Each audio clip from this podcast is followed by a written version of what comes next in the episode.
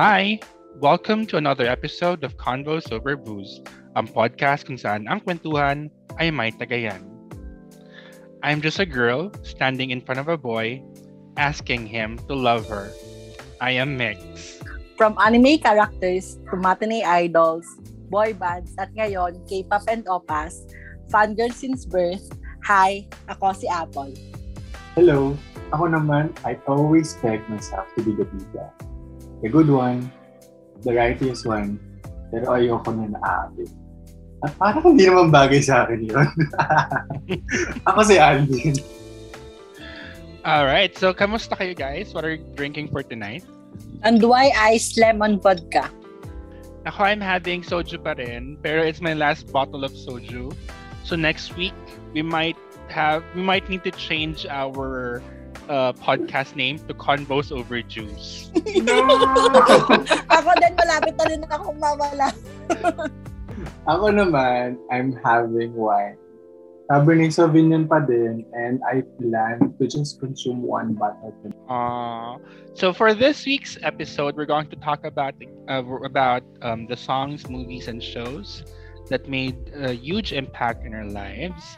So later on in the episode, we'll, also provide um, movie and show recommendations to our listeners. But before we proceed to that, let's talk about this week's hottest topic. So, Din. DepEd opens academic year with classes being held through online and module learning once again.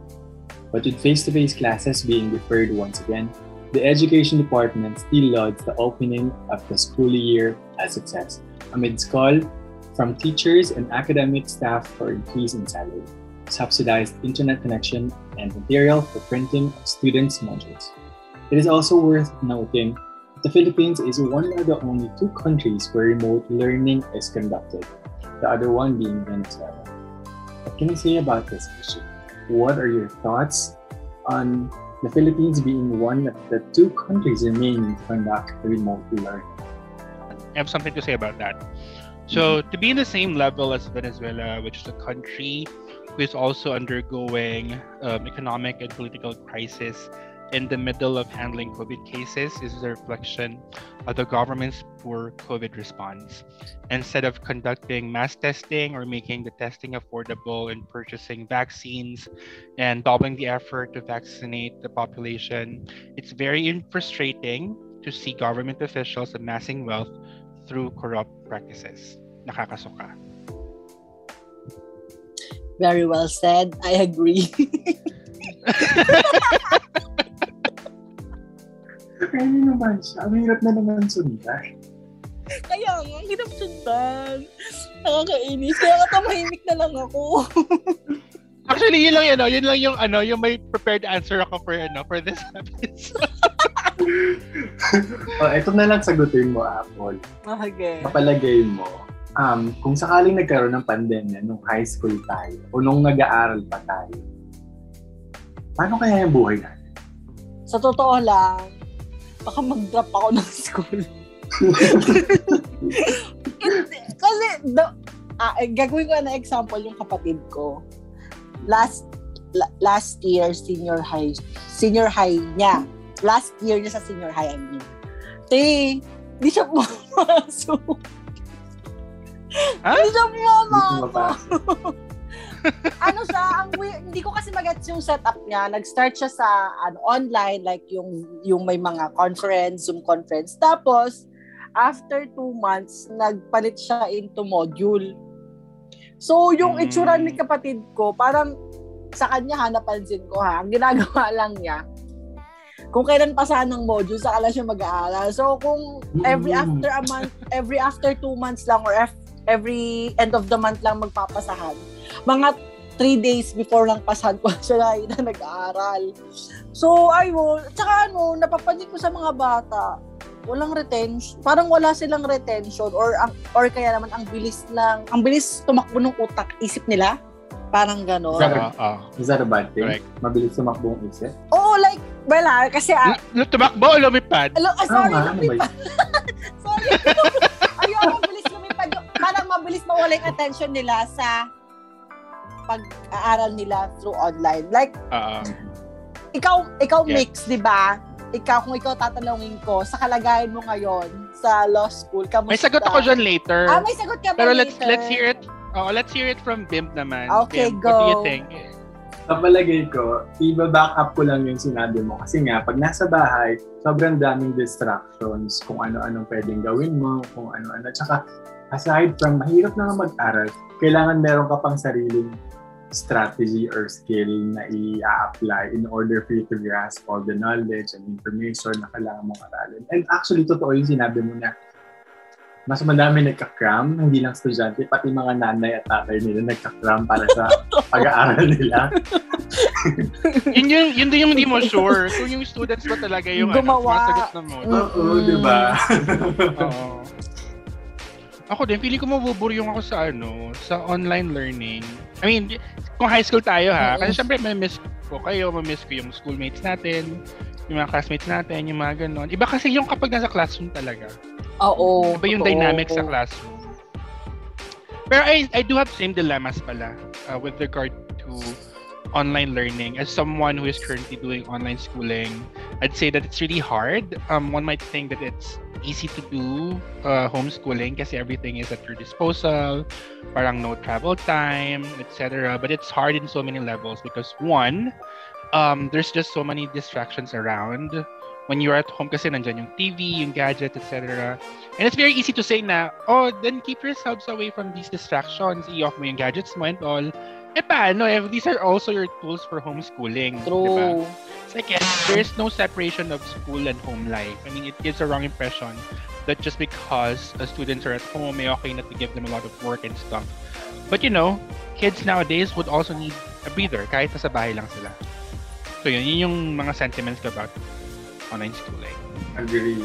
Super hirap talaga. Feeling ko, bukod sa madami yung magda-drop, madami din sobrang mahahasel sa pag-aaral.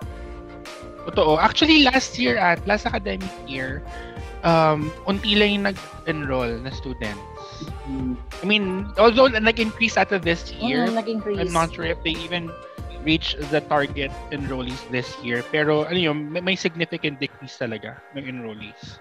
Kasi nga, I mean, if it's gonna be online, um, kailangan mo mag-invest in a good internet connection. If modular naman, I mean, you're not really sure if the students are learning kasi sometimes parents are helping the kids to answer the modules. Diba?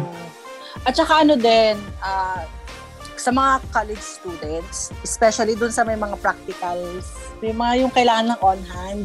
Like sa nursing, di ba? For example, kasi iba pag... na- May mga RLE kayo- RLE kayo, di ba? May mga return demo, yung kailangan gawin mo siya sa Hands-on. pasyente. Oo. Ang hirap nung ganon.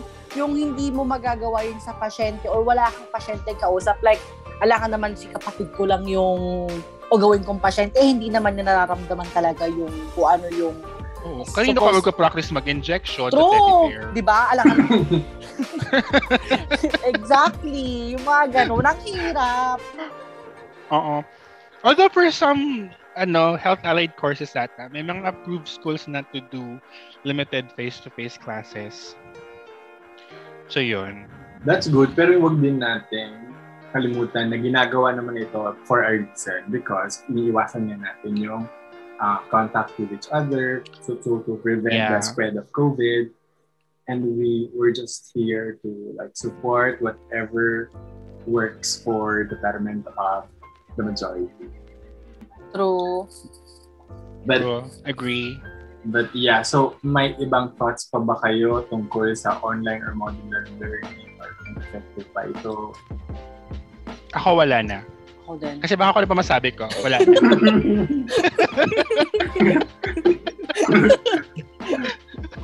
oh, bago natin tapusin to, let's do some one good Cheers! Okay. So let's move on to our main topic for this week. Let's start first with the movies, okay? So, um, what are the top three movies that you loved watching when you were kids? And why?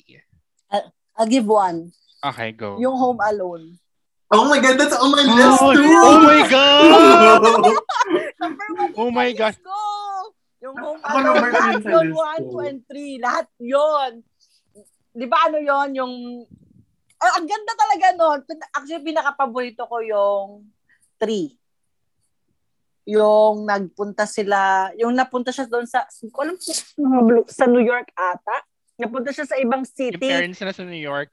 Tap- Tapos may cameo pa si Donald Trump doon sa movie. Tama Mm-mm, yun ba yun? Yun ba yung movie na yun? Yeah. Hindi ko alam kung yan yung ano, yung yung movie installment that was starred by Macaulay Culkin. Pero yun kasi yung favorite ko na ano, favorite ko na installment nung Home Alone. Yun, yun, yun, Hindi ko yun. alam kung 1, 2, or 3 siya. Yun ba yun? Oo, Ah, three yun. yun.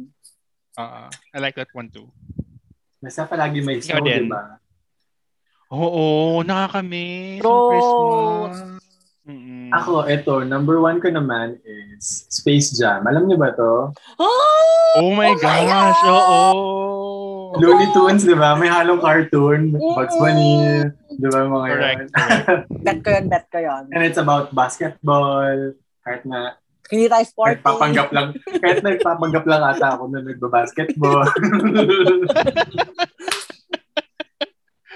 Amazed na amazed ako dyan sa ano, sa Space Jam kasi syempre nung mga yung when the when this movie was released, ano pa tayo, bata pa tayo. So hindi pa natin alam yung mga techniques on how to do movies. Mm-mm. And it's very amazing to see uh, Michael Jordan. Was it Michael Jordan? Michael Yes. Jordan, no? Michael Michael Jordan. Michael Jordan. And then interacting with ano with cartoon characters. Sila Parang, Bugs. Paano nila nagawa yun? Oo, Diba? true, true. Mm-mm. Eto ka, merong Since- remake yun ngayon. Napanood niyo na ba? Hindi pa, watch pero it. alam ko may Pa. ano, may remake, pero hindi ko pa napapanood. Si Kobe Bryant naman yung ano doon. Oh. Kamusta naman? Napanood mo na? I watched it, but it's different eh. Parang, Iba yung Um, ano niya. I I don't yung, feel it na. Oo. Iba siya talaga nung bata tayo. Parang napaka-magical niya. sumasi, welcome to the Space Jam. Yeah. Alright. Ko yun. What about you, Mix? Ako, since nabanggit niyo yung Home Alone, hindi ko kung napanood niyo siya, pero another favorite movie of mine is Parent Trap. Oh my God! Lindsay Lohan. si Lindsay Lohan. Lindsay Lohan. Amazed din ako sa movie na yan. Kasi, ah, di ba, kambal sila sa movie. Mm-mm. Kasi Lindsay Lohan, in, in, in real life, wala siyang kakambal. Yeah. So, syempre, bata ka, ma-amaze ka din. Hala, paano nila nagawa yun? Paano nangyari yun? Wala namang kakambal si Lindsay Lohan in, True. in real life. True, true. Diba? Favorite scene ko sa Lindsay is sa Parent Trap would be yung binutasan niya yung ear with an apple. You Ah, oh, with an remember that? apple. Yeah. Tapos, uh, Ice may, muna. May cold, ah, may ice, oo. Yeah, yeah, yeah. I remember that. Oh. Okay. Another favorite movie of mine is Toy Story 1. Ah! Grabe. Woody and Buzz Lightyear. True. True. But only because meron kaming VHS kasi nito. So VHS pa nung time na yon. Oo, kami din may So, VHS. napapanood ko siya.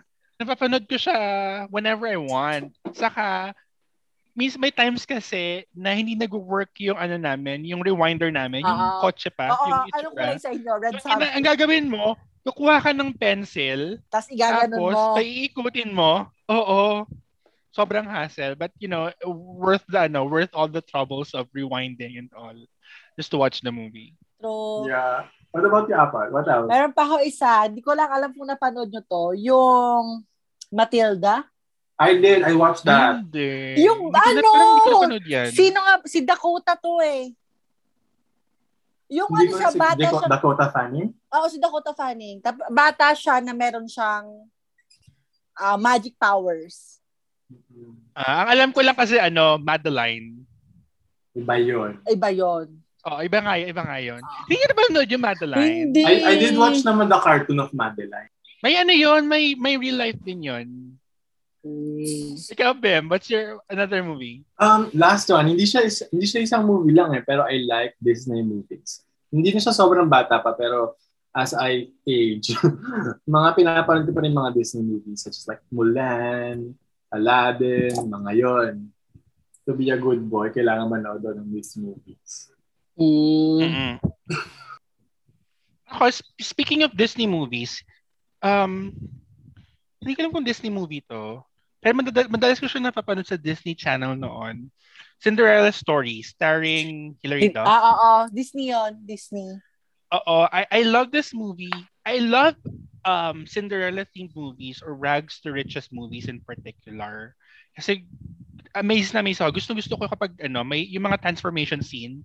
Yung Hmm. akala mo, ah, yung akala mo sobrang um, grabe nung tra- drastic nung transformation, eh, parang ang nangyari, nal- naligo lang naman sila. Oo. Tapos, Nagkaroon ng um, ball gown. may magandang damit lang, nagkaroon ng ball gown, gano'n. Pero kapag when it's packaged in the movie, parang sobrang, sobrang drastic nung change. True. Yung iba, natanggalan lang ng salamin, wala lang salamin, ganyan. So yun. That's why I like it. Meron pa pala ako isa pa. Ano ba? Sarah ang munting prinsesa, starring Camille Pratt and Angelica Uy, pinanood namin din yan sa movie house. Oy, te. Napanood ko yan. Te, gusto, gusto ko yan. Tapos ang naalala ko pa si Princess Punzalan pa si Miss Minji. Oo, napanood ko yung movie na yan a couple of times. Pero hindi ko siya nagustuhan only because nasa stress ako kapag ina-appeal si, si ano, Sarah, ah, si si Becky. Camille Oo. Pratt. Oo. Oo, totoo. Pero yun, gusto, gusto ko yun. Yung movie na yun. Okay, since nagbanggit ka ng Filipino film, um, one Filipino film that I like naman as a kid was Magic Kingdom. Magic yun? Kingdom. Yung may kay Ann Curtis nung bata pa siya. Yun yung kay Anne Curtis. Oh. So, Anne Curtis, tapos, ano siya, fantasy film siya. Mm-mm. Um, may, may power sila, tapos, um, ang premise is that parang apprentice na, na, uh, na magician sila. Tapos, they had to go on a quest. Tapos, maganda. Nagustuhan ko siya kasi parang for, for its time, um, parang ang advanced nung effects niya. Oo. Saka yung costume design, maganda din. That's why I liked it. Yung Batang X ba yun o Generation X? Di ba may ganun din? Oo, may, may Batang X na movie din. I, I remember that. Pero hindi ko na matandaan yung storyline. Ako din yun lang naalala Pero parang superheroes, parang superheroes sila doon. Tama ba? Not sure. Ako hindi, pero parang basta naalala ko may mga street boys na dancers na artista doon. Mm-mm.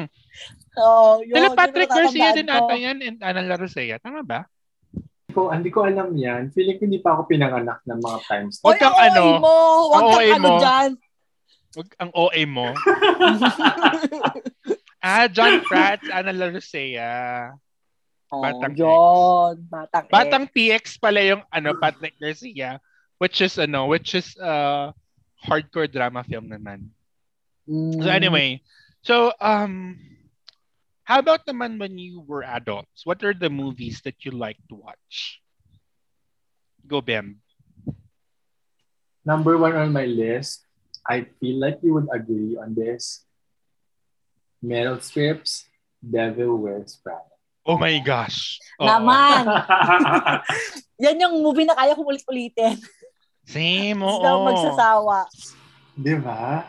True. Not only because of Han- Anne Hathaway, but also because of Meryl Streep. So, Yes. So at, at, at some point in my life, pinepeg ko si, Mar- si Meryl Streep sa movie na Talaga yun. ba? Oh. Oo. Saka very ano, very iconic for me yung um yung short monologue niya about Cerul- Cerulean Blue. And Ay! tatandaan niyo yun? yung scene na ah, yun. sabi niya, this stuff, I see. You think this has nothing to do with it? Mga ganun-ganun to, di ba? Oo, In yun, yan, yan. ah. That one in particular. Yan yung favorite ano ko, favorite scene ko in the movie. Saka yung ano, yung um she had to ask Anne Hathaway to secure a manuscript of an unpublished Harry Ah, Potter Harry book. Potter. Oo, Oo. yun. yun, natatandaan ko talaga yun. Okay. How about you, Apple? Ikaw naman. Well, since napag-usapan naman na natin yung Harry Potter sa The Devil Wears Prada. Of course, Harry Potter. Like, sino bang hindi? Talaga ba? Ito yung ano ko, yung concern ko dyan. Yung Harry Potter kasi, nilagay ko siya sa ano ko, sa movies ko as a kid. I mean, the entire franchise Oh. itself, ah. Nilagay ko siya sa movies ko as a kid. Kasi, um, wala. Doon ko siya na-start, ano, that, that's when I started to love it kasi. Ang nangyari kasi sa Harry Potter, kasabay natin siyang lumaki. tumanda. Oh, Totoo. true, true, true, Oo. true, true. Kasabay Kaya natin siyang damang-dama. tumanda. Yes. Parang nag-start siya when we were in fourth grade or fifth grade. And then it ended when we were already graduates, I Tapos na think. tayo na, oo. Hmm, tapos na Oo. tayo ng college.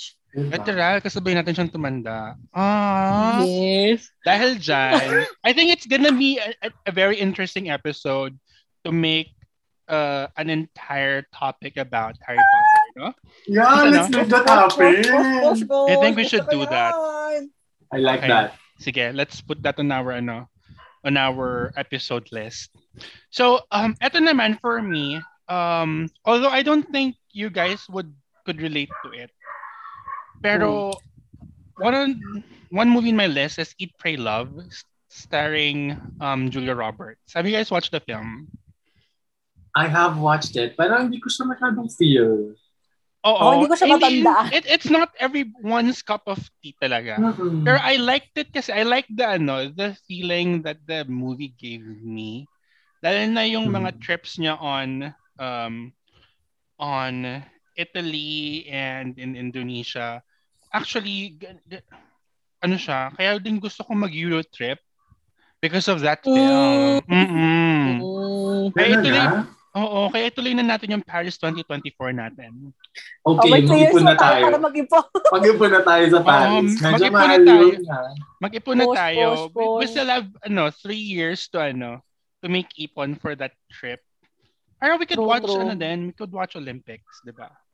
And hello Ay, Ay, Euro. bet! Hello French boys. okay, another movies, another movie on your list. Mm, ako, meron. Go. Gun Girl. Hmm? Oo. Talaga? Yan yung, oo, that's one movie na kahit ilang beses ko siyang ulit-ulitin, yung yung pakiramdam ko every time na pinapanood ko siya, yung kaba ko, yung yung thrill pag pinapanood ko siya, i- same at same pa din. Especially yung ano niya, yung cool girl monologue. Bet na bet ko Mm. talaga yon. Hindi ko pa siya actually Kaya napanood. yun. I mean, nat- tinanay ko siyang panoorin, pero I had to skip it. Yung ano na na, nung mag-reveal na yung real Yung personality totoo. niya. Oo. Oo. Mm. Gusto ko siya. Sige nga, mapanood nga yan one time. Hindi ko alam yun. Feeling ko, ano, kailangan ko din panoorin yan para makarelate na naman ako. Sige, dahil dyan, bigyan ka pa ng movie on your list. Ako feeling ko, at feeling ko makaka-relate kayo dito kasi sobrang mainstream na. Mm, go. Kasi nung tumanda ako, yung mga kung ano na lang yung pinapanood ng madlang tao, madlang people, yun lang yung mga pinapanood ko din. So, uh, number one on my list would probably be Avengers or Marvel movie. Ah, Marvel Ah, movies. oo. Nasa list ko yan. Diba? Aven- oo, Avengers. Lahat ng Marvel movies talaga. Sino ang favorite Marvel hero? Si Doctor Strange. Ay, As in, as in, kaso na kasi ko si Doctor Strange. gags may nagtumatawag sa akin. Talaga? tumatawag sa akin, Doctor Strange. Oo. Ah, sa'yo? Oo, parang may, may, may mga posts ako sa story ata. Tapos Doctor Strange. Dati, nung di pa uso si Doctor Strange, Wala ka pa ng white no? hair. yun na nga. nung, nung dati, si ano, si si Spark, ano pangalan nun? Si, ah, si Iron Man. Like, Tony Stark. tayo. Yun, Si Tony Tony Stark. Nga, Tony yun din yung Labrusca. una. Glorious. so, ayun na nga, Avengers. Oh, what about you, Mick? Sino favorite Avenger dito? Siyempre, Captain America. Because he Ay, has, naman. Ameri- he has America's ass. Ay, oo. Oh. Captain America talaga.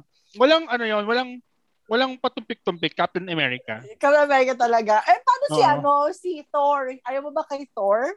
Ayoko, ayoko kay Thor. Ay, syempre, gwapo, gwapo si Thor, no? Pero if I have to choose between Thor and Captain America, I'd choose Captain America. Only because, mas ano siya, mas clean looking siya for me. Siguro, Ah, yun lang okay, yung, okay. siguro kasi yun yung ano ko, yun yung mood ko ngayon. Hindi kasi ako fertile. Alam niyo ba, speaking of which, kapag fertile Oh. ka daw, you're more into the caveman type. So siguro kaya, True. Cap- kaya Captain America ako ngayon, mas ano, Kasi hindi mas ka fertile. Oo, hindi ako fertile ngayon. Hindi, te, totoo din naman pag fertile ka. Like, di ba, babae naman ako. Ah, Mas mababa talaga ang standards mo pag fertile ka din. Promise. Medyo naman mas baba. Parang medyo bumababa siya. Parang gusto mo daw yung Ng medyo konti. scruffy looking, yung mga ganun. Oo, yon Truly, truly. Ganon. Okay. Ako to ba? Another movie in my list. Um, not sure if, if you're into this kind of genre, pero Notting Hill. Starring Julia Roberts yun. again. Kaya Oh, yun yung ano ko. ko yung ano mo. Kaya yun yung um, intro ko kanina. Kasi that's my favorite True. line in the movie. True, true. Oo. Ano, narinig, narinig ko pa lang sinabi mo, ah, alam ko na to. Ayun, ilang sabihin mo yan. May batuhan ba tayo ng lines dito? Parang maganda yun. Ah, sige, hanap tayo. Pero, eto pa, I, I can't believe wala pa nagsasabi sa atin ito. Say, well, Ano? Four Sisters in the Wedding. Nasa listahan ko yan. Hello! Hello! That's our very first episode. Four Sisters in the nasa Wedding. listahan ko yan. Ito yung alam kong common talaga nating tatlo. Yes. ito yung favorite movie talaga. I mean, favorite Filipino film natin. Yes. And I know that both of you rarely watch Filipino films. So, yeah. Four Sisters in the Wedding. So, shout out to Bobby Salazar. True. Ah, meron pa pala akong ano, ilalagay pa. Ah, Ah, ano. Naku, nasabi ko na to in the past episode, yung Shrek nga. Te, iba talaga. Talaga ba? Oo, iba talaga yung impact ng Shrek sa buhay ko. Nakita yung reaction ko, may pagdismaya. Talaga ba? May Shrek? judgment. Yes, in. Iba talaga. Iba talaga yung impact niya sa buhay ko. Shrek. Talaga, Shrek? Um, oo. Diba? Shrek 2. Shrek 2 yung the best talaga. Shrek 2. Shrek 2, yung naging Shrek na din si Fiona. No, no, no, no. Shrek 2 yung umuwi sila sa ano, far, far away. Doon sa kingdom ni Fiona talaga. Yun yung ano, pero Oo nga, yun yung charming. Kasi sa, sa one, hindi pa ogre Ah, si hindi Fiona, di siya. ba? Oo, oo, yun yun. Yun Oo. nga yun. Yung naging, yung inaccept niya na yung pagiging, ano niya, Ogre ogre niya. niya. Going back to me, kasi hindi niyo ako tinanong sa favorite Avenger ko. Sasabihin ko na kala Ah, sa sige, third sige, movie sige. ko. Yung third movie selection ko naman would be yung installments ng Spider-Man kasi ang favorite ko, yung friendly neighborhood natin. Mm. Ah, talaga? I, I mean, sa tatlong Spider-Man. Oh, Sino sino yung favorite mo? Spider-Man mo? Ang pinaka-favorite ko talaga doon, yung pinaka hindi kumita, si Andrew Garfield. Talaga? Ah, Oo. Ako din, na ako ko din. yun. Cutie siya, girl. Ah. Gusto ko siya kasi cutie siya. Mas cutie for me si ano, si, si Tom Holland. Tom Holland. Hindi. Oh, yes. Ah, talaga? Ang ala ko, ang sasabihin mo. Tobey Si Maguire. ano? Oo. Eh, Toby. Hindi ko ba si Tobey Maguire? Okay, eto, sige. Mag-add ako ng isang Fili- Filipino film. Para hindi Okay. tayo ma- para hindi kayo ma-judge. Go. Milan. Have you guys watched Milan? Starring uh, Claudine Barreto and my And, ultimate love. ah, si ultimate- Papa P. Ultimate ex-love, Papa P. Nabalik ka pamilya na ngayon. Balik ka pamilya na ngayon, pero sana hindi na sa DDS. Para Yan ba yung ano? Yan ba yung may famous line na, mahal mo ba ako dahil kailangan mo ko? Ako dahil mahal mo ako." Ah! Okay, okay, Oo, okay. Natatandaan ko na nga. Dun sa film na galing, Hmm. dun yun galing sa film na yun. Ah, hindi ko at hindi ko maalala kung napanood ko ng the whole movie nun. Pero talking about Claudine Barreto, I like Anak. Ang Ay, film Anak, alam niyo ba yun? Yung, Oo. akala mo lang wala, pero meron, meron, meron. Yan, yung ba Gaga, yun? yun? batang-bata, paano Ay, ko ginawa? Ano ba? Na, yun totoo. Ay, Yung anak hindi is yung ano? Yung, um, sana habang hini-hit mo yung sigarilyo mo, iniisip mo yung bawat ah, chorba na inaano ko sa Hong Kong, ganon. Maban tayo dyan. Ay, ma- ma- ma-cancel tayo dyan. I-research ang line. Ah, okay. Yun ba yun? Ah, sorry Mm. naman. Di po, kasi man, din ako na matandaan. Okay, anyway. So ano naman yung movie genres that you guys are more drawn to? Is it horror, comedy, rom-com, drama, um, love stories, or family movies? Ako kasi, sure ako na ayaw ko ng horror movie. Kasi matutok rin akong tao. Saka yung, saka ano kasi, imaginative, imaginative person kasi ako. So minsan nadadala ko siya sa ano, hanggang pag-uwi or kahit sa pagtulog. As in, hirap ako matulog after watching a uh, horror movie. And if manonood ako ng horror movie, dapat marami akong kasama. Ah, talaga ba? Pero I like uh, romantic comedy movies, sa comedy movies, lalo na yung movies ni Vice Ganda. Kasi hindi mo kailangan mag-isip. I mean, movie for Oo. me kasi is meant to entertain. So, um, above anything else. Tapos, all, all others would just come afterwards. So, yun. Kaya gusto, mas gusto ko yung mga, ano, yung mga, yung mga no-brainer movies. Like yun yung mga True. movies ni Vice Ganda, tapos mga rom-coms, ganun. As in, happy-happy lang, GV-GV lang, ganun. Oo, maganda nga yung mga ano, GBGB kind of movies, lalo kapag problemado ka na or sobrang stress Oo, ka na diba? sa school or sa work. Pero ako, ang stress reliever ko talaga, mga ano, chick flick kind of movies.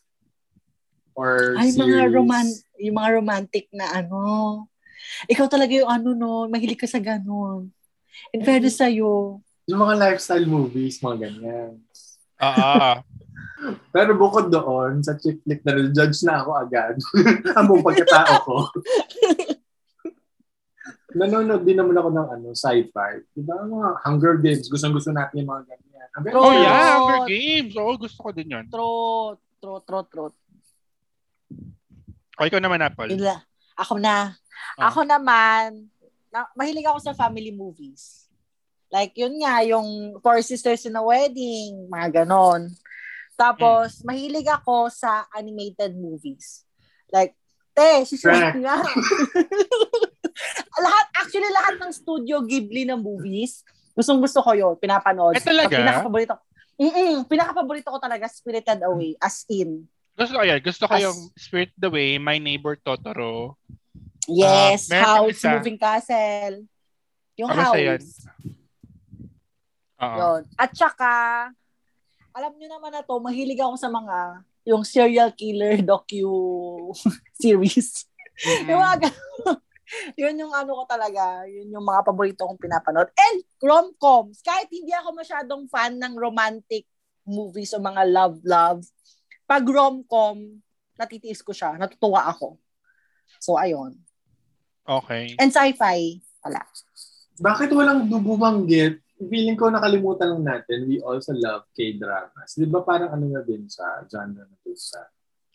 Oo, pero Diba? K K-dramas na series.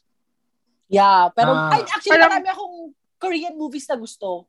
Ako ang gusto ko lang na Korean movie is Windstruck. Saka yung isa pa, um Um, shit. Na, nasa dulo lang din ako, Windstruck and Yung may ano, may sassy girl. My Sassy, May sassy Girl. girl. Yeah, yeah, yeah. Oh, yun. Yung ano, cell number 12, ano tawag niya? Yung Miracle in, num- Miracle in Cell number 7. Sa number 12. Sa number Mali 12. yun. Tsaka yung Ah. ano, yung Along with the Gods. Ayun, Along with the Gods. Yeah, yeah, yeah. Gusto ko Mm-mm, din yan. Maganda yun. Yeah. Ah, sige. Since nabanggit na natin kanina, ano naman yung mga favorite lines nyo from your favorite movies? Akin kasi, nabanggit nyo na. Nabanggit ko na kanina. Yun nga, yung... Ako din. Um, Ako din, yung monologue nga sa Gun Girl. I'm just a Paborito ko girl yun. standing in front of a boy asking him to love her. Saka yung ano, yung mahal mo ba ako dahil kailangan mo ko or kailangan mo ko kaya mahal mo ko. Ayan. That's True. from Notting Hill and Milan. Okay naman. Kasi kung babasahin ko naman yung monologue ng Cool Girl, ang Basahin haba mo. nun. Ang Basahin haba mo. talaga. Basahin mo. Ang Basahin haba, mo. Ang Basahin haba. mo. Hahanapin, hahanapin ko pa. My God. Ako muna. Hahanapin ko pa. O, habang hinahanap mo si Bim naman. I'll go. Nakikita niyo yung wine ko. Nakaganito dapat talaga. This stuff? Oh, okay. I see. You think this is nothing to do with it? You got to go to your closet and to select, I don't know, that lumpy blue sweater. Ah, for instance, because you're trying to tell the world that you take yourself too seriously to care about what you put on your back. But what you don't know is that sweater is not just blue. It's not turquoise. It's not lettuce. It's actually cereal. And you're also, ano to, blithely? Ang haba. Mas, mas nabilib ako na yung wine glass niya, hindi niya binaba from start to finish. Sa true! As in, hawak-hawak niya, naka-raise talaga. Uh, In character siya, in fairness. Ay, ikaw naman, Apple. From Ay, yung Shrek. ano, yung, oh sige, meron akong ano doon, favorite line, yung parang mo ano, na. hindi, sasabihin ni Shrek na, ah, ogres are, are like onions because they have layers. Tapos na-frustrate siya kasi tinatanong siya, it, hindi nga, kasi maganda lang siya pag napanood siya. Shot, niya-defend ko talaga si Shrek. oh, dahil dyan, shot tayo. Shot. Cheers! Cheers! O, sige. Move on tayo sa next topic natin, which are the songs Go. that made us. So, what are the genre of songs that you guys often listen to? Is it pop, R&B, rap, ballad, uh, rock, techno, or kung ano-ano pa? Or even Filipino songs? Go. Mauna na ako, mauna na ako. Ah, go. Nam- ah, ever since I like K-pop naman, te, obvious ba? Pop, R&B, hip-hop, or parang rap songs. Mm-mm. At lately, nahihilig ako sa mga ano, birit songs. Like mga Ah, kanta ni yeah. ano, like mga kanta ni Ate Reg, nila ni Miss Lucha. Yan, yun yung mga gusto ko pinapakinggan ngayon. Ako din, And, spirit ano, songs. di- iba, iba yung ano, eh, iba yung pag-birit songs. Mm-mm. Tapos, ah, ano te, ah, yung guilty pleasure natin, wag mo itatanggi to te. Yung Ano? mga Filipino rappers. Ako? rappers? Uy, ako hindi ah! Hoy, Gagi Mix, last year nakinig ka na ex batalyon, putang ina mag Sino to? Nakinig, ka nga. Oh, actually, sa kanya, ako- siya yung reason kung ba't din ako nakinig. Dahil sabi niya, ano daw, nag-NSS siya. Kaya siya nakinig ng, ah, ano nga bang Actually? Um, nakinig, start ko siyang pakinggan. Nakalimutan ko na din yung song, to be honest. Pero I, I, uh, natatandaan ko na na may, may, may face ako ng ganyan. But I remember I started listening to these rap songs only because I wanted to annoy someone. Oo. Eh, biglang ano siya, biglang na-LSS na ako, nag-stick na siya sa akin. Oh, So, damay-damay na. Oh, yun ang mga guilty pleasures nga. Is Yung is that someone me? Because it's because it's working. Can you see me? I am carrying my Californian Cabernet Sauvignon and I'm about to leave. Grabe siya. Pero hindi, yun yung ano, yun yung mga, yung mga ganong kanta, yun yung mga ano, pinapakinggan mo pero ayaw mong aminin pinapakinggan. Yung ayaw mo pasabi sa iba na Totoo, pinapakinggan yung mo mga siya. sikreto mo. Kasi you're afraid na ma-judge ka. Oy, may pinakinggan ako ng ano, Filipino rap before. Stupid! No. Ay, iba yun. Iba chair. DJ. Stupid! Iba yun. Gusto ko yun. Gusto ko yung kantang yun. Memorize ko pa nga yun. eh. Ganyan "Ay, mga songs yung ako." ano, yung napakinggan mo, pero hindi mo intention na mapakinggan siya. Napakinggan mo siya kasi pinapakinggan siya ng mga tao around you. Yeah, Tapos na-memorize mo siya. Speaking of, speaking of pinapakinggan ng mga tao around you, alam nyo, guilty ako dyan ngayon. Kasi parang lately, ang lagi ko lang piniplay sa Spotify, yung top songs ng Philippines or top songs world, o kaya trending tracks. Ewan ko ba, parang ganyan lang. Mga piniplay ka habang Mm. naliligo, or Mm. just jam by myself. Okay naman, ano naman mga ano nyo, genres of music ang madalas yung pinapakinggan. Ako, nasa playlist ko, wala akong, apart from Birit songs, wala na akong specific genre of music. Ang pinapakinggan ko na lang, but I do have a, a Spotify playlist. I call it Mix, Under, Mix Universe. Kasi yung playlist na yon is a mix of songs from that that were used sa Miss Universe saka sa Victoria's Secret fashion show gusto gusto ko siyang pinapakinggan. Kasi nung yung mga time na nag-aaral pa ako sa UST um 'di ba naglalakad lang ako papasok? So lagi ko siyang Ay, lagi ko siyang piniplay Rampa. oo. Yun yung rampa song ko. Feeling ko kapag naglalakad ako sa ano sa Padre Noval Espanya papuntang Dapitan feeling ko rumarampa ako. Feeling ko nasa runway ako ng Miss Universe or Victoria's Secret Fashion Show. Hanggang ngayon dala-dala ko pa rin siya. Meron pa rin akong playlist na ganun Rampa songs. Oh rampa song Takatakatak. Takatakatak. Takatakatak. Hindi ah! I, hate you! Alam niyo ba yun? Oh, alam ko yun. Pero wala yan sa playlist ko. Oh my God. I feel Ano so ba yun? Yung pang-ramp yun. Oo. Pang-ramp yun. Pero hindi siya ginamit sa Victoria's Secret Fashion Show o sa Miss Universe. Takatakatak. Takatakatak. Sa TikTok pala yun. Oo, TikTok yun, girl. yun. Oo, TikTok songs yun eh. Nervous na ako. Ito kapandagdag ko pala dyan. O sige na nga. Hindi, hindi siya genre, pero I always listen to breakup songs kahit hindi ako ano, broken-hearted. So, yung mga sad songs, yung mga malulungkot, melodrama Yun yung mga pala sa songs. pinapakinggan. Ano, yeah, and listen to that. Mm. Mamaya ko, ano, mamaya ko babakapan yan. Oh, Before we go there, let's talk about our favorite artists. So, Do you have so, any favorite artist? Ako, I'll start. Ate Regine Forever.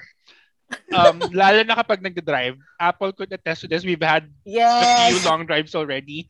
And it's always, um, if we're not listening to podcasts, we're listening to Ate Reg songs and we just True. make beer it alongside Ate Reg. Yeah. True. Mm-mm. kahit ano, kahit sintonado ako, birit pa rin. Si Ate Rich. Saka Ate Reg songs yung mga ano, yung mga yung favorite songs na kinakanta ko kapag nag-video okay.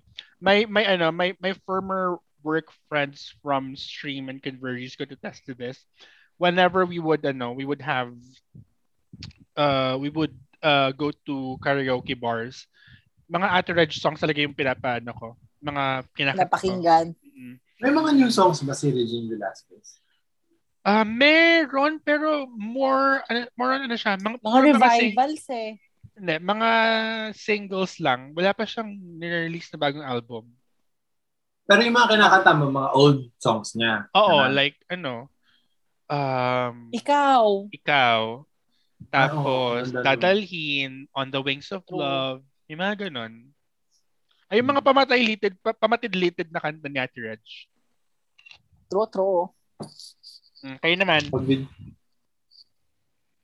pag video ko kasi, ages lang alam ko.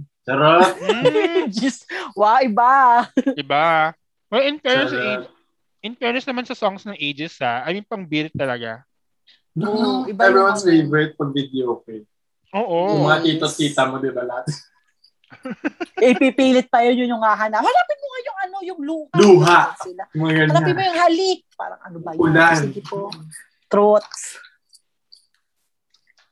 Ako na Ako nga, ako na kasi pa hindi magsasabi si ano, si Bim. Ako, number one, si Ate Rihanna.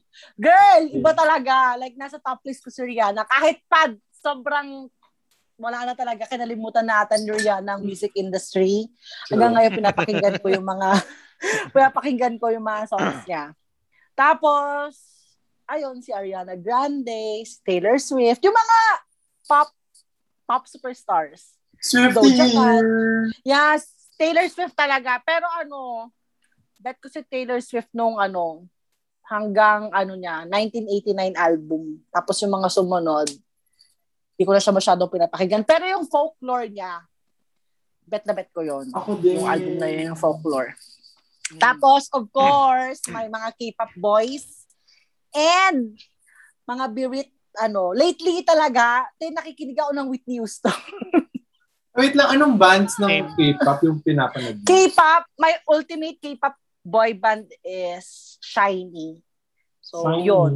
Shiny. Like, actually, I'm wearing their, ano, their shirt. Oh Parang yun. God. Ever since, wala pang nakapantay sa pagiging fan ko sa Shiny. Merong Hindi mga nag- iba, pero Hindi ka nag-BTS? Fun fact, BTS ako before.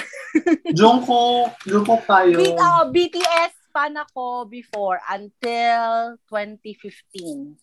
And then, nag-swell up sila ng sobra. Tapos hindi ko na ako naka-ride sa fandom nila. So, I had to let go. At saka meron kasi akong ibang group na sinusupport din nung time na yun.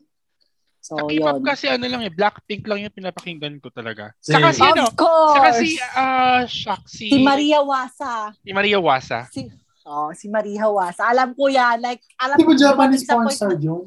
Gaga, Maria, Maria Osawa. Maria Ozawa yun. Iba si Wasa. Maria, oh, iba si Wasa. Actually, Wasa rin yung pangalan niya. Oo. Yung Maria Wasa, yun kasi yung title Maria ano yung niya. title ng song. Ng, ah, oo. Yun. Gaga ka, Maria Ozawa. Gago. Napaghahanap saka ano ka. Book out na talaga ako ano. dito. Isa sa ano, favorite, all-time favorite at Filipino musicians ko is Apo Hiking Society. At, oo. Ever since, as in, gusto, gusto ko talaga sila pinapakinggan. Oo, di Hindi ako nagsasawa.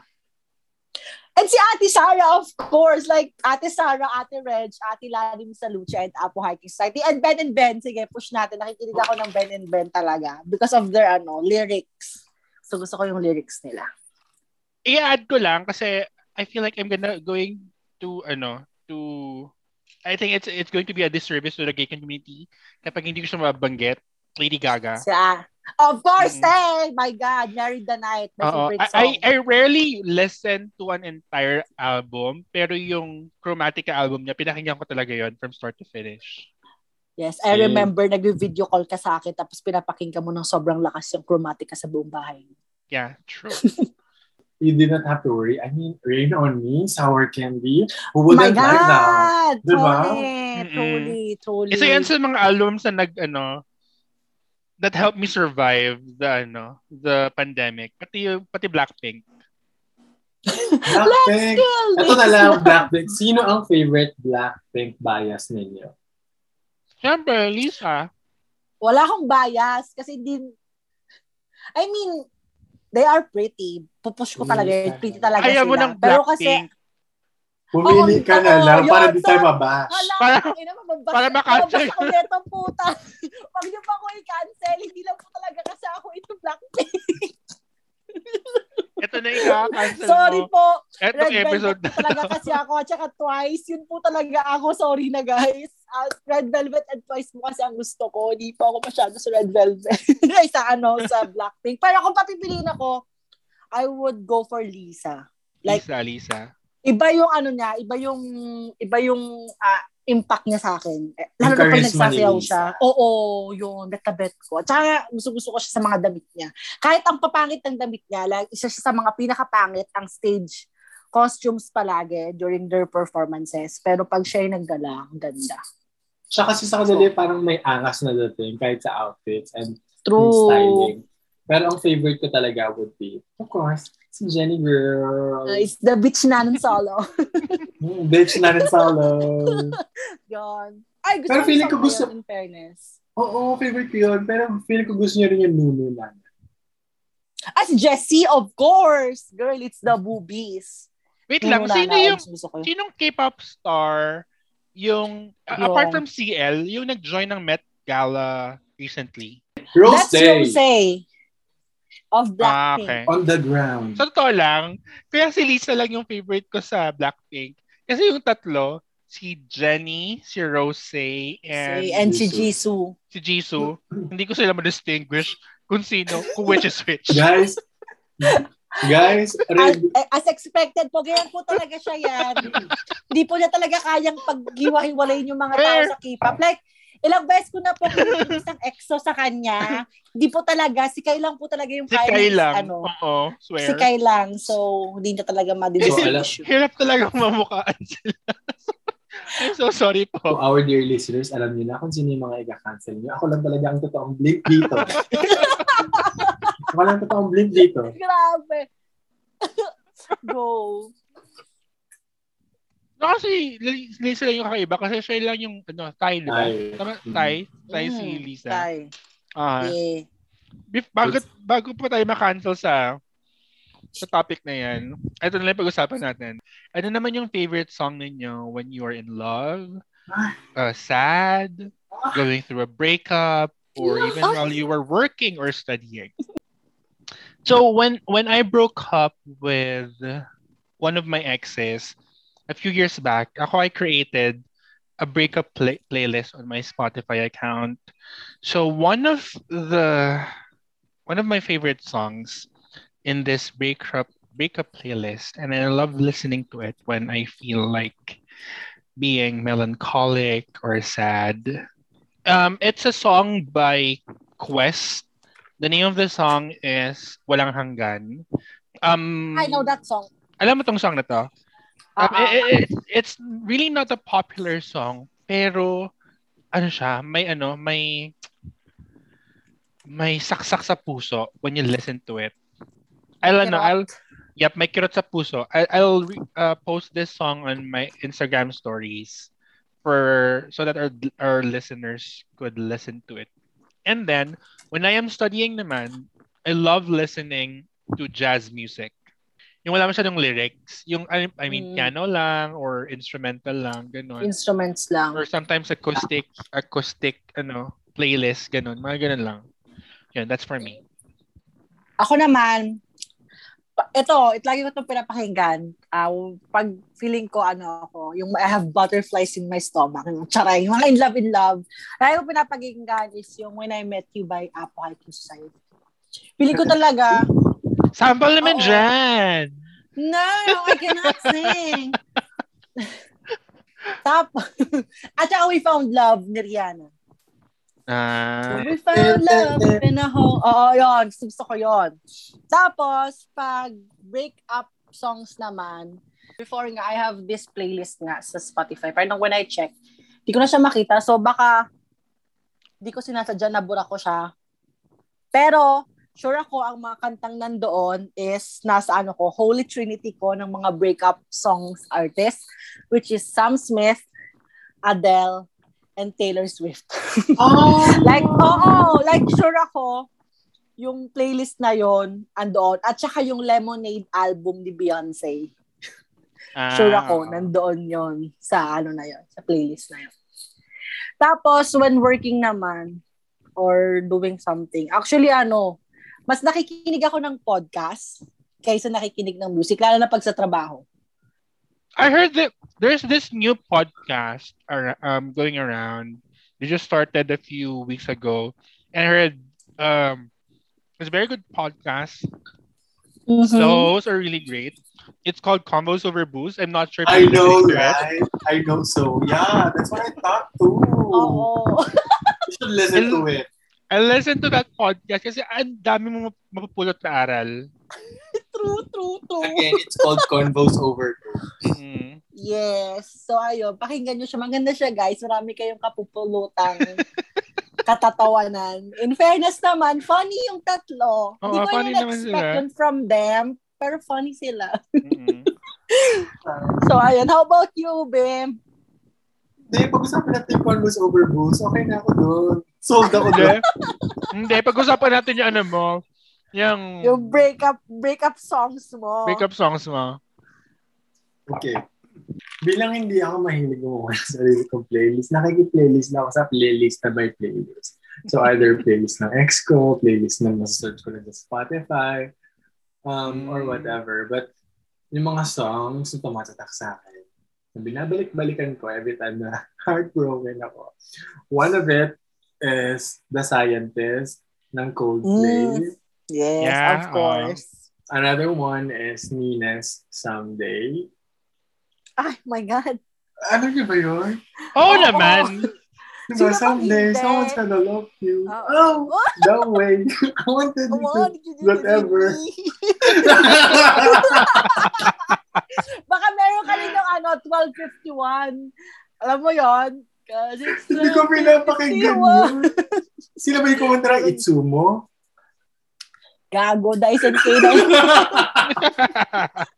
Itsumo. What? I know my songs. ano pa ba? Yung, yung mga Moira, yung mga juries, mga ganun, pag Filipino artists, kapag broken-hearted ako. But when I'm happy and I, and I just want to vibe or when I'm working, I'd listen to Lainey or Love or Troy Sivan. Mm, yeah. yun. I listen gusto, gusto, gusto ko pakinggan yung mga baklitang yun. to. Ano ba ba? Wait, tapos lately, sabi ng hook ako kay, um, di ba, hook kunyari, hindi ko alam pangalan. ano, anong song? Baka alam ko. Deja vu. Si ano, Ni Olivia. Olivia Rodrigo. Si Olivia Rodrigo. Sobrang pinapakinggan si Olivia. I love that. I love Deja Vu and Traitor. As in, yun yung two favorite songs ko sa album niya. Olivia, ni Olivia Rodrigo. And ano, yung kanta niya sa High School Musical na All I Want. May high school musical siya? Oo, for High School Musical. Oh, parang, no, gago, hindi. Ano siya, remake siya ng High School Musical. May high school Disney. musical remake? Mm-mm. Siya, Talaga? siya yung bida Oh my gosh, hindi ko alam yan. Kasi Vanessa Ann Hudgens doon. Wala na siya doon. te. Parang, oh, parang siya si Vanessa Hudgens ata doon. Hindi Pero ko si na Troy papanood. Bolton.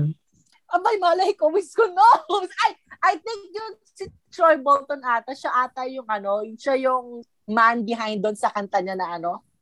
Yung una niyang kanta, yung driver's license. Simons.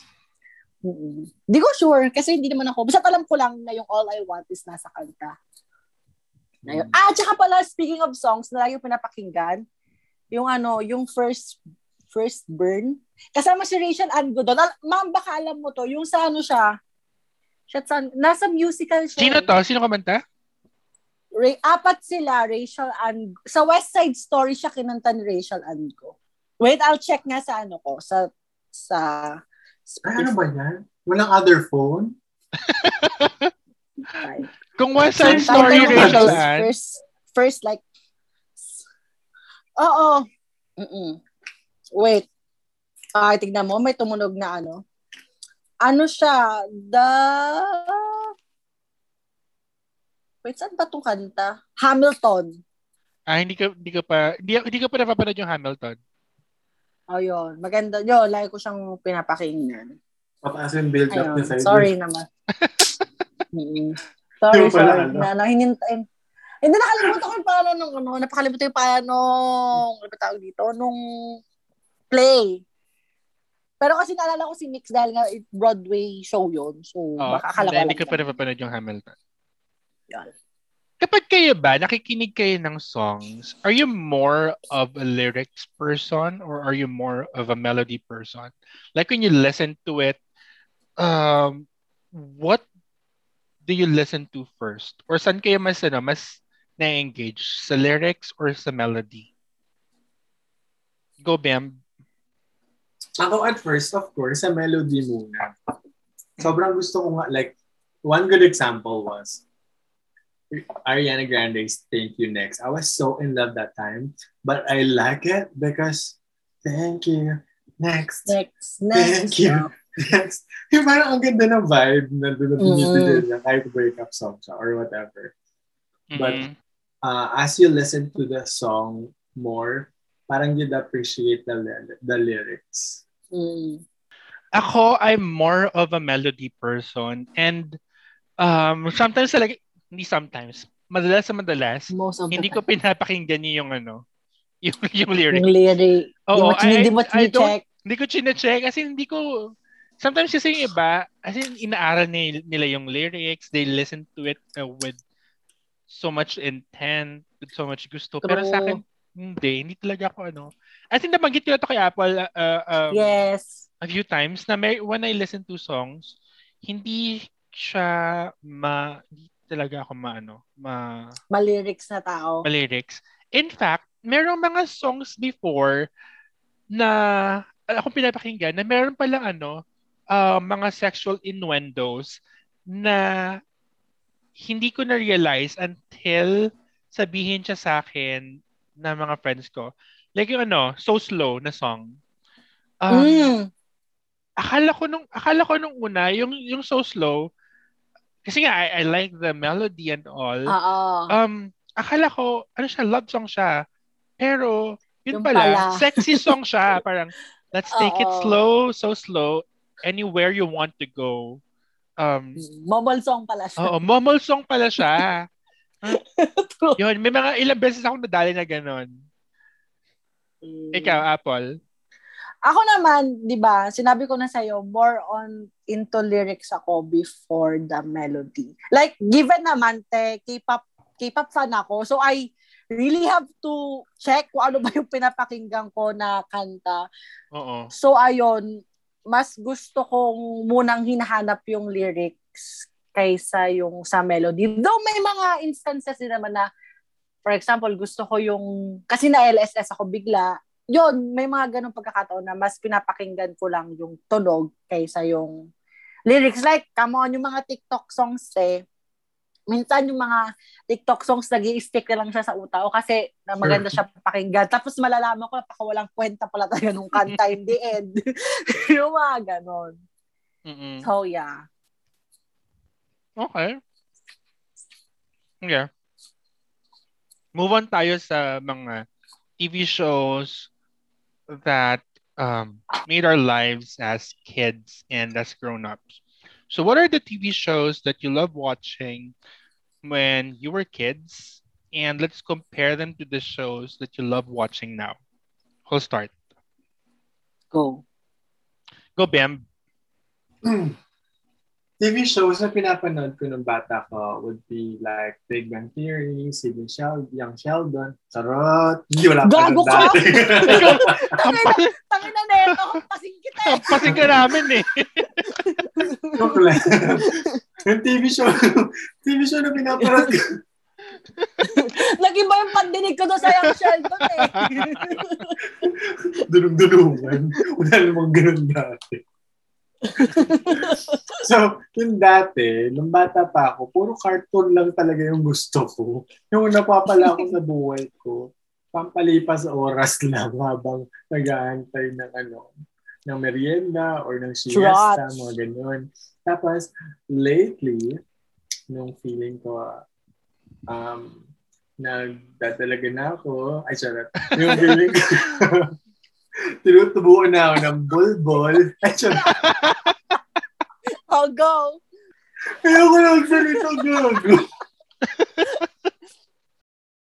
like, recently, I became picky with what I choose. Gusto ko yung mga topic na rin sa buhay ko in a positive way, such as Gossip Girl, The Bold Type, and the likes, you know. Mga Emily in Paris ba yan? Mga Emily in? Paris. Emily in Paris. Sex in the, Oh, I love Sex that in the too. City, yung mga ganyan ba? Mm, Desperate Housewives. Mga ganyan. Desperate Housewives. Yes. ba? Oo. Oh, oh. Hindi ko in-expect. Ah, how about Kardashians? Pinapanood niyo ba yung Kardashians? Kardashians. Ako, I no. did watch it. And of course, my one of my favorites, The Dynasty. If you know Fallon Carrington. Oh my god, if you don't know her, you're missing half of your life. Alam. Ay, Dynasty. Dynasty, hindi mo alam si The Carrington, the Carrington family. Alam, I, I, I know, I know that show, pero I think I attempted to watch it, Pero, pero wala, na, na-bore Oh my lang God, ako. You have to watch it again. Yeah. That's one of my favorites. Ah, Ako naman, meron ka pa i-dadagdag. okay na. Okay. Nakalimugan ko na yung susunod. go. Ako naman, as a kid, yung mga shows that I wanted, I, I loved watching were, syempre, nandun yung mga Princess Sarah, Mhm. um, Judy Abbott, na na-realize ko lang nung lumaki na ako na it's a form of grooming True. pala. Kasi si Daddy Long, si Daddy Long Legs, yun yung nagpaaral sa kanya. Tapos eventually, yun yung nakatuluyan True. niya. Oo. So, kung, kung titignan mo, oo! oo. Yun yung story niya. Oo, ang ano, Parang orphan siya, tapos may nagpapaaral sa kanya, under the name of Um, Daddy Long Legs. si Daddy Long Legs. Oo. Tapos may roommate siya na blonde, uh, na may gwapong uncle. Mm. Tapos it turns out na si Daddy Long Legs tapos si uncle ng roommate are just the same True. person. Si Emengard. Emin Guard. Princess Sarah yan! Si Guard. Pero yeah, oh, medyo disturbing Ayun, tapos- yun. Promise. Oo. Oo. Sugar daddy pala si daddy. Hindi pala siya. True. Tapos, syempre, Naruto. Ito, ito, dito kami nagbabond ni, Yes, ni Apple ng high school. I mean, we, we, we were not as close ng high school, Pag pero Naruto. Naruto yung madalas namin pag-usapan before mag-start yung flag Yeah. ceremony, I remember. Tapos, syempre, andyan yung Meteor My Garden. God! Si, Si Sunshine at Sunshine. si Ang daming so. Buzzley. Oo.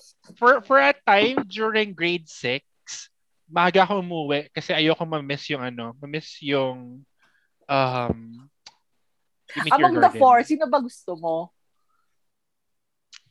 Yung bata ako, mga time na to, gusto ko si, ano, si Lay. Pareho tayo.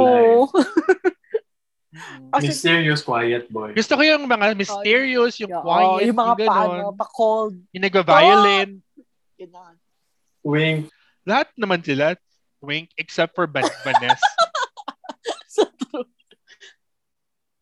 diba? Yeah. Bato-bato si Vanessa dun. eh. And then, growing up, tulad ni Ben, medyo parehas na kami ni Ben nung ano, nung likes yung growing up. So, there's Gro- Gossip Girl nung college, Desperate Housewives.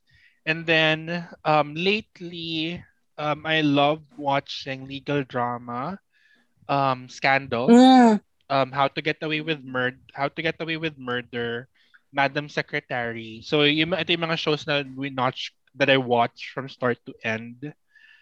And then, yun, Emily in Paris, pinanood ko din siya. And then I also love watching comedy series, um, How to Get, uh, How to Get Away with How I get, how I met. um, how, how, I, how I Met Your Mother, na magkakaroon na din ng How I Met Your Father, starring Hilary Duff, and then Shel, uh, Sheldon, Big Bang. Theory, um, Brooklyn My Nine-Nine, God! oh my gosh, Last Brooklyn Nine-Nine. Last episode na. Mm-mm. uh, Brooklyn Nine-Nine, Parks and Recreation, I love that show. and then, uh, My The God, of Office, course. saka, saka Mindy Project. Dami Yan, yun yung mga shows na pinapanood ko. Sobra, oo. Well, ako naman, nung bagets, of course, nung bata talaga. Porn. Oo, bata pa naman. Porn agad. Oo. Kayo, Hentai. Mahilig ako sa cartoons, pero hindi pa sa hentai. Napanood nyo na ba yun? Speaking of cartoons and hentai, napanood nyo na ba yung ano? Um, Dragon Balls versus Sailor Moon? Te, wag mo Moon? wag mo Sailor Moon sa, sa pag-iisip ko, gagi. Kasi nasa, Moon. eh, nabuhay ako para kay Sailor Moon. Naiinis ako sa iyo. Sorry, oo nga pala. Isa din yan. Isa din yan sa ano, isa din yan sa Gay Awakening ko. Sailor Moon at Sailor Moon. Moon Crystal Power Make Up. Yes. At saka ano, card True. captor Sakura. Card Captor Sakura. Yes. Saka ano, um, sa GMA7, ang Pokemon, saka Fushigi Yugi, my God, Fushigi Yugi. At saka ano, Fushigi at Yugi. saka Flame of Recca. Na medyo, Flame of Recca. Flame of. Recca, Flame at of saka Recca, Ghost yeah. Fighter. At saka Slam, Ghost Slum The Fighter. Raymond Mojako. kasi kasi si Rukawa puta. Hindi ko pinanood, hindi ko pinanood ng Slam Oh, sino- Dunk. Rukawa. Rukawa. Sendo. Si Sendo din po. Oh, I don't remember. Basta yun si Rukawa. Tsaka ano, of course, sino ba namang hindi ma ay sino ba namang 90s kid ang makakalimot sa Sineskwela, Matinik, Apple Apple, Hiraya Manawari at saka Bayani. Oo. Apple Apple. Oh, Apple Ah, Apple. ano? Once, upon, a time. Yun. Yun talaga. Before the revive, yung Once Upon a Time, uh, a few years ago, meron na ng you, Once Upon a Time when you were in grade school. True. At saka Okatokat. every Sunday, every Sunday, I rem- I remember it's every Sunday night. Tapos, yung nangyari sa episode ng Sunday, pinag-usapan namin siya ng classmates Kina, ko. sa Monday. oo. Kinabukasan. Sa Monday. oo. Tsaka yung Okatokat. Yun. Super fun. Pinapanood ko yun. Nung bata ako. Siyempre, hindi ko siya pinanood kasi horror siya. Ayaw nga pala. oh. Tapos ngayon, nung tumanda na ako, yon number one is Big Bang Theory. Pinanood ko yon from start to finish. House MD. Pinanood ko rin yon from start to finish.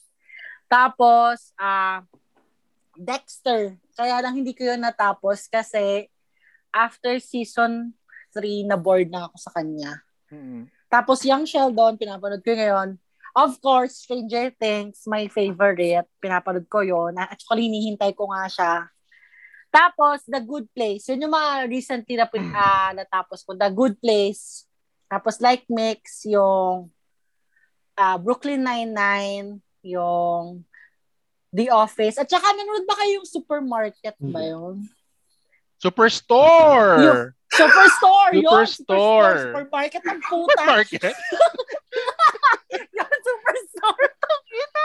Super, yun, Superstore! Sorry, sorry, store. Uh, Superstore! Pinapanood ko din yan. At Kim, at Kim's Convenience, pinapanood ko yon.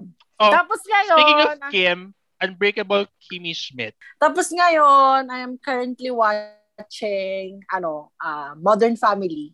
Nagets ko na kung bakit siya sikat kasi it's so funny talaga, nakakatuwa. Tapos, of course, sunod ako ng K-drama. Naman, sino ba namang hindi? Like, katata katatapos lang ng one of my favorites, which is Hospital Playlist, katatapos lang kahapon. Tapos Vincenzo, natap kakatapos oh, ko lang ni panoorin. Yes! I love that. Tsaka ano, ano pa yung yung reply series yon pinanood ko ulit yon kasi I heard na mag mawawala na siya sa Netflix by the end of the month. So yun, sad. Ano recommend mo sa akin so, yung, yung replay series na yan? Yung siya reply pala, reply. Reply series, pero hindi ko siya pinakipinote kasi feeling ko it's, it's too heavy. Di ba gusto, Oo. kapag K-drama, gusto ko yung mga GV-GV lang. Yung fun-fun lang. Oo, like yung mga hometown cha-cha-cha. Ah, may natin pag-usapan. may natin pag-usapan yun. May natin pag-usapan yun. Sorry, i-add ko lang. Nakalimutan ko. Sorry, um, Game of Thrones. Oh until God. it was ruined um, in the last um, uh, season. season. Mm-hmm. As in, maganda yung build-up niya. And last season, it went downhill. Ayun lang. Ang pinakaayaw ko na part sa Game of Thrones would probably be when pinatay nila yung tatay ni Tony Stark. The first season pa lang. Girl, I can't relate kasi hindi ako nanood. First season pa lang yung patay na siya. First season, I remember that's first season episode 9 kasi I also have a workmate back then who used to watch Game of Thrones with us. And then, nung pinatay si Ned Stark, si Ned. yung dad, mm-hmm. ayaw niya na. Nung, uh, he, when he was beheaded at, at episode 9, hindi na din siya nag, nano, nanood ng, ng series. He was my favorite mm. actor there. Mm-mm. Until it became the Ayun. Guys, naririnig niyo ba yung boses ko? Kasi alam niyo, hindi talaga ako nagsasalita kasi iba yung mga choices namin. Oo. Like, Ito yung napansin ko. When we were... Almost pareho kami. When we were Pero kids, kay Alvin talaga hindi. Oh, when we were kids, medyo um pare-parehas yung choices Align. na gusto natin. Aligned tayo. Mm-hmm. And then growing up, sa movies, uh, medyo, ano na, medyo may disparity na. Mm-hmm. Oo. Sa songs din, kasi Apple is True. more into K-pop, ako wala akong specific genre, and then Alden has his hugot songs. And then, True. pagdating naman sa sa series, medyo kapar- may kaparehas ko si Alden, medyo may kapares ko si Apple. So parang yung, yung choices ko, yung nagme-marry sa choices yung dalawa. Yung choices yung dalawa, yun yung ano, may disparity Malayo. Mm-hmm. Oo, yun yung malayo. Oh. Parang hindi kami pwede mag-banding over Netflix. Kasi hindi siya nanonood ng Gossip Oo. Girl. Hindi siya nanonood ng hindi. Emily in Paris. Hindi. Sorry, hindi talaga ako into ano, chick flicks. Speaking of which, it's not my thing. Speaking of which, have you noticed any shift in your TV habits when you were growing up? Like, kasi, syempre, I'd understand that as, as kids, you'd like to watch animes, cartoons, ganyan. Have you noticed a shift when you were growing up? Oo. Like, dati ayoko manood ng news. Ngayon parang ano, hindi mabubuo yung araw kung hindi ako nakakanood ng news. Para na akong naging tatay ko. Alam mo, ako din kasi hindi ko man nagigets nung bata tayo, hindi ko nagigets yung ano, yung yung sense sa panonood ng news. Like pin, minsan mm. pinag-aawayan pa namin ng parents ko na when it's it's 6:30, kailangan tapos dinner, so syempre manonood sila ng news ganyan. Hindi ko nagigets, parang gusto ko yung gusto ko cartoons palagi yung pinapanood. True. Until ayun nga, I I realized uh, growing up na um yung I've come to realize the importance of watching the news most especially because um parang as as citizens it's it's very important to um to to form well informed decisions um and to be abreast with what's going on around us um saka ayun nga, in order for us to make intelligent takes on issues. So yun saka para hindi din, para hindi din tayo ma-victimize ng fake news that's one more thing pala True. How about you, true, Bim? true, true. feeling ko the situation nowadays also contributed something with the with regards to our watching habits. I mean, pandemic, you have more time. You you um technically mas flexible yung working hours or kung ano oras mo gusto maging productive and whatnot. So you uh, you get to schedule kung ano yung mga oras na pwede kang manood ng TV or whatever. And then, uh, like because because me, I work from home, so TV has helped me, or say Netflix and whatever.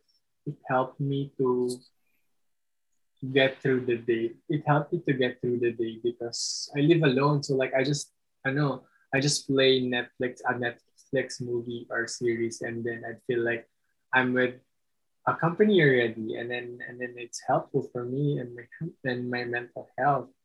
Wow it didn't serious how come and then and then going back as i was a kid correct i would also i can also attest to Mix when he said na walang kwenta sa akin before yung news but nowadays I feel like it's a, it's a necessity. I want to get involved I want to be informed and now I invite you to please register to vote because election is coming up pretty pretty soon what about you Ab? Basag, basag na po siya. meron nang may tama sa Basag na atin po siya, guys. Opo. In fairness, hindi po ako yung nauna na may tam- tinanamaan ng sobra. Siya po, hindi po ako. do you also pero sige since since you're along those lines na Bem do, do you also have the same thoughts when it comes to TV shows or movies being essential uh, during the time of the pandemic do you think it, it it's on the same level as as food or sustenance when it comes to being essential oh, when it comes to being essential, when it um yeah, they serve their own purposes. Like say for the entertainment industry, they're very helpful when it comes to mental health and for the information dissemination, news and current affairs are very helpful. So with uh thank you. Nakabwisit. Basag na po talaga siya, guys. I, I- I think I would have to agree. It's all it's very essential um during quarantine and lockdowns. Um because when you're at home, very limited yung pwedeng magawa. Syempre, andyan yung you know, browsing through social media, um cooking, being a plantito or plantita and all. Um pagbabayis, sabi nga ni Bim. Siya po, siya po yung nag-feed sa akin noon. Sinabi ko lang. Opo, nag gina-gesture po niya. So yun, so very limited.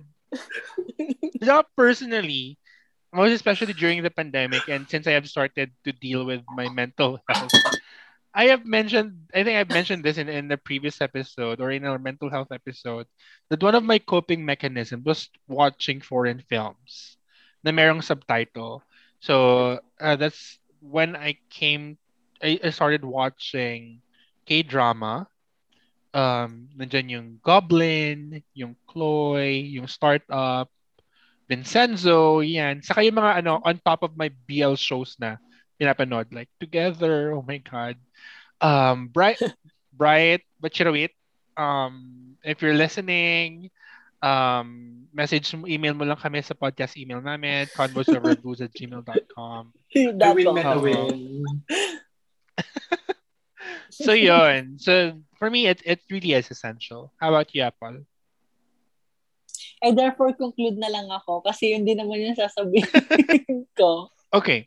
So since we didn't come up with an actual activity for tonight, ganito na lang gagawin natin. So, Bam, we have your Netflix account, right?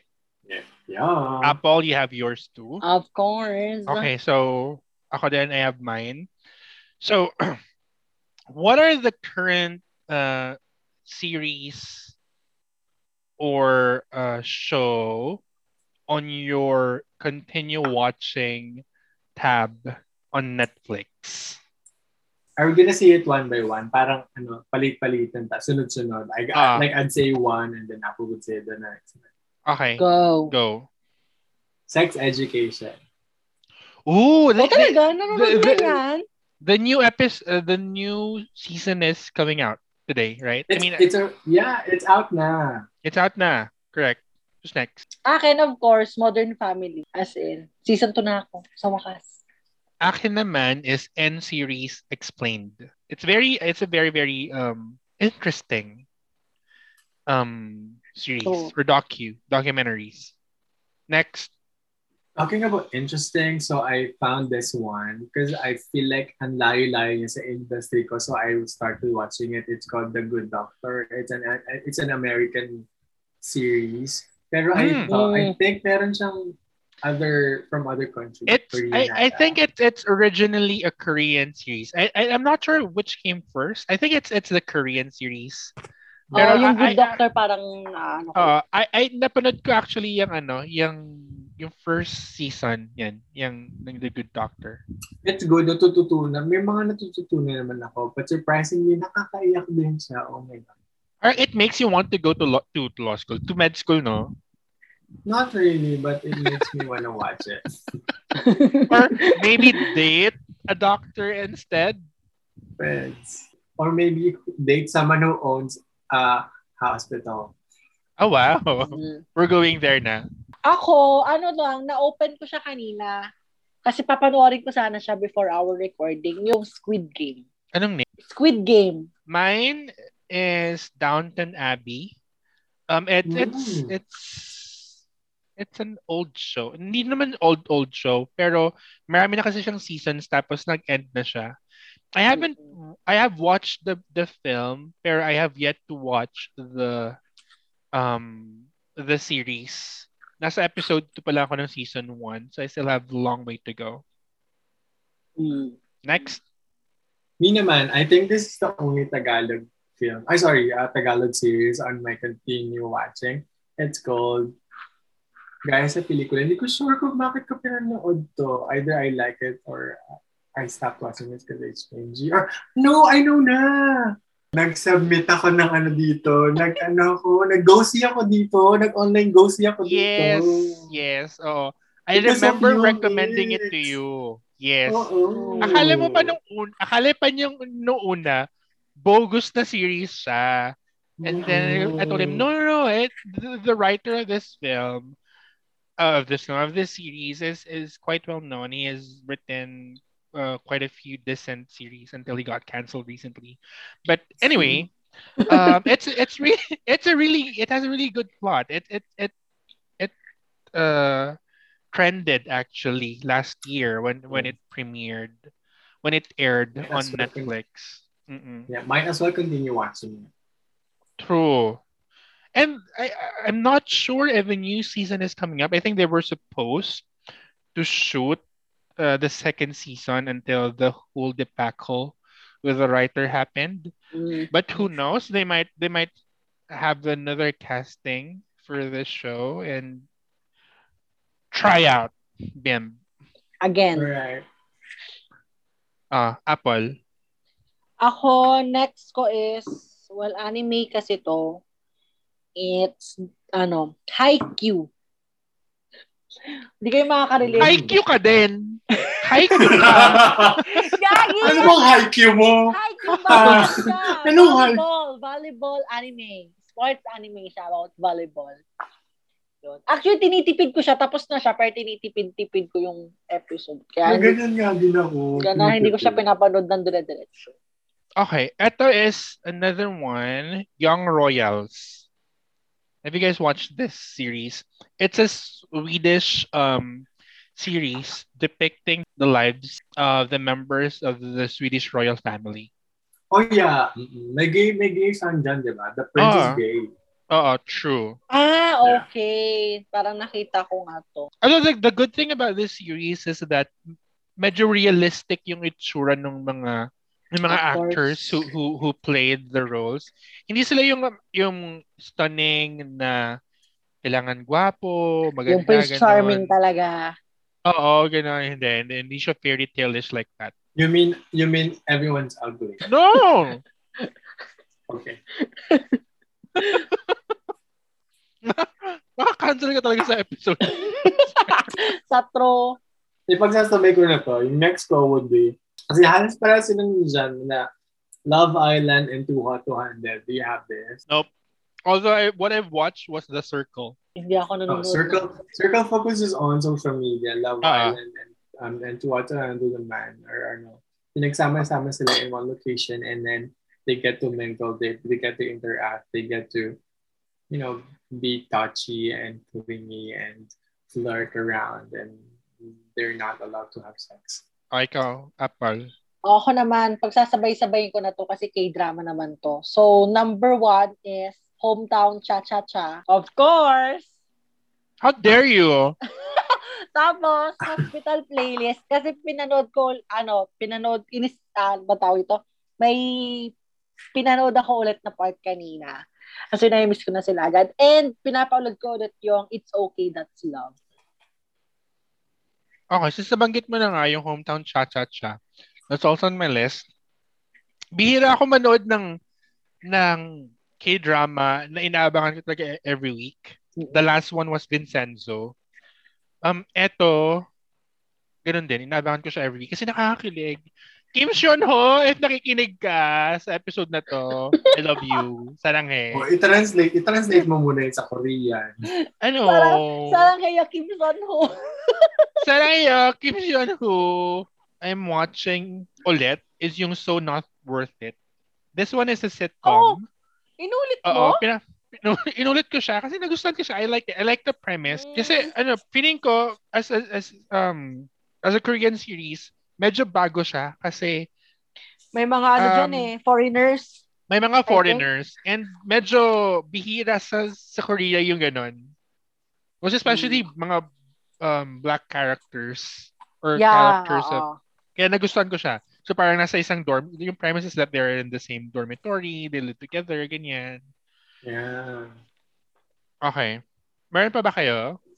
I have pa. Feeling ko, this one, um, hindi dahil hindi niya gusto, pero dahil feeling ko natapos niyo na siya, last one for me is RuPaul's Drag Race. Okay, yes. Ako actually, hindi ko pa siya tapos. Nasa ano pa siya. Continue. Apple, tapusin mo na yung RuPaul's Drag Race, lalo na magkaka-Drag Race Philippines na. Utang na loob. Sorry naman. And to all the listeners, sobrang ganda ng RuPaul's Drag Race. If you're gay and you haven't seen an episode, you have to watch it. True. Please.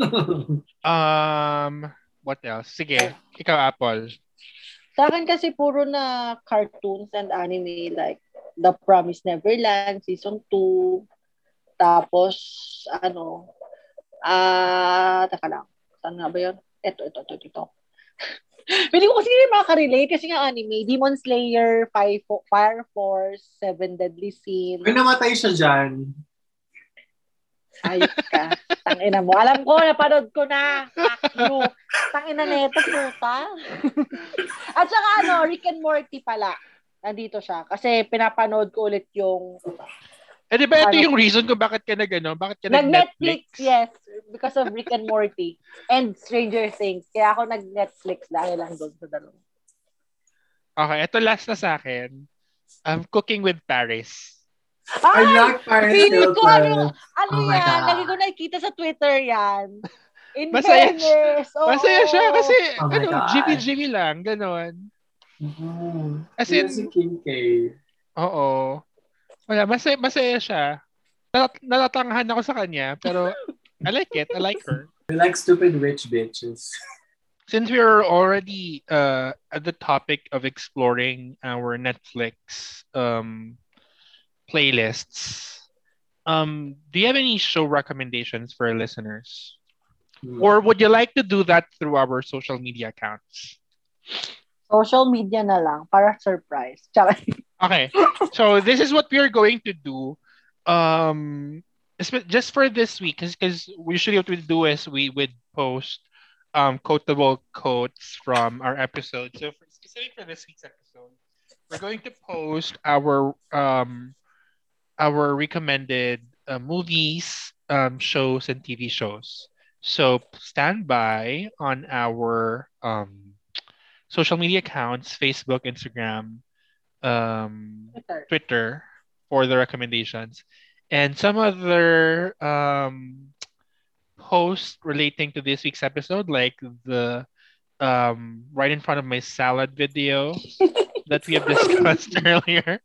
We'll post that on our Twitter account since bawal siya sa Instagram, Instagram. and Facebook. so yeah, I think um that's it for this week's episode. Thank you again to everyone for um uh, for listening for for joining us. I hope they've picked up a thing or two again from this week's episode.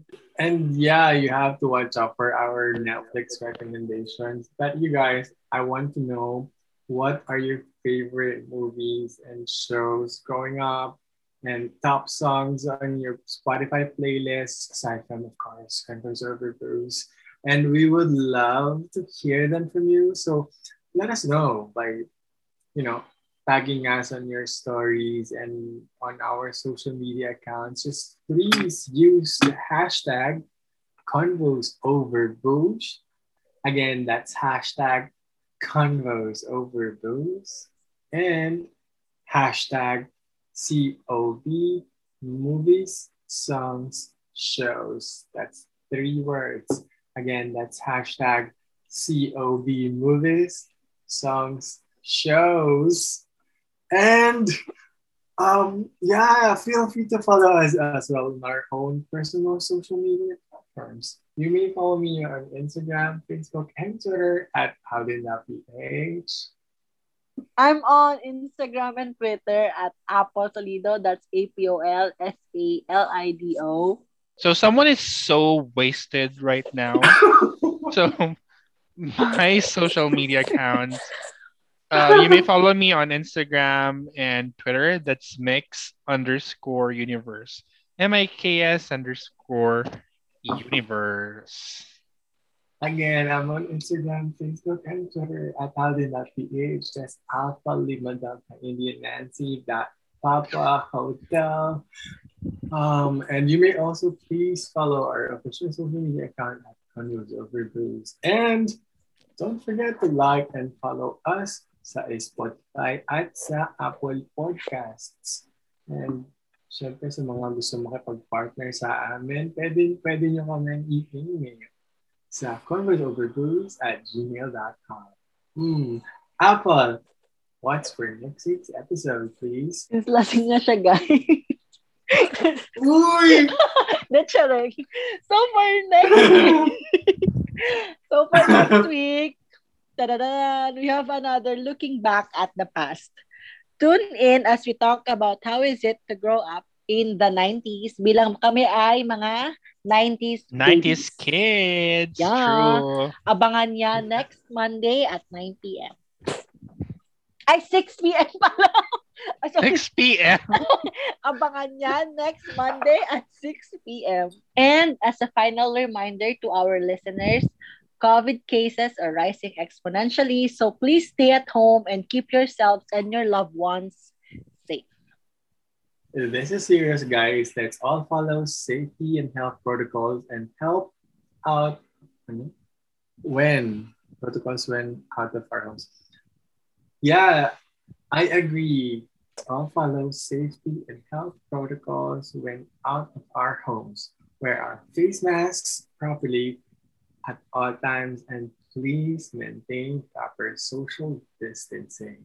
And let's all be intelligent voters on May 2022 and vote for the candidates who have comprehensive pandemic responses because we deserve better leaders and better governance. And thank you for listening to this week's episode of Convos Over Booze. Booze. Good Good night. night.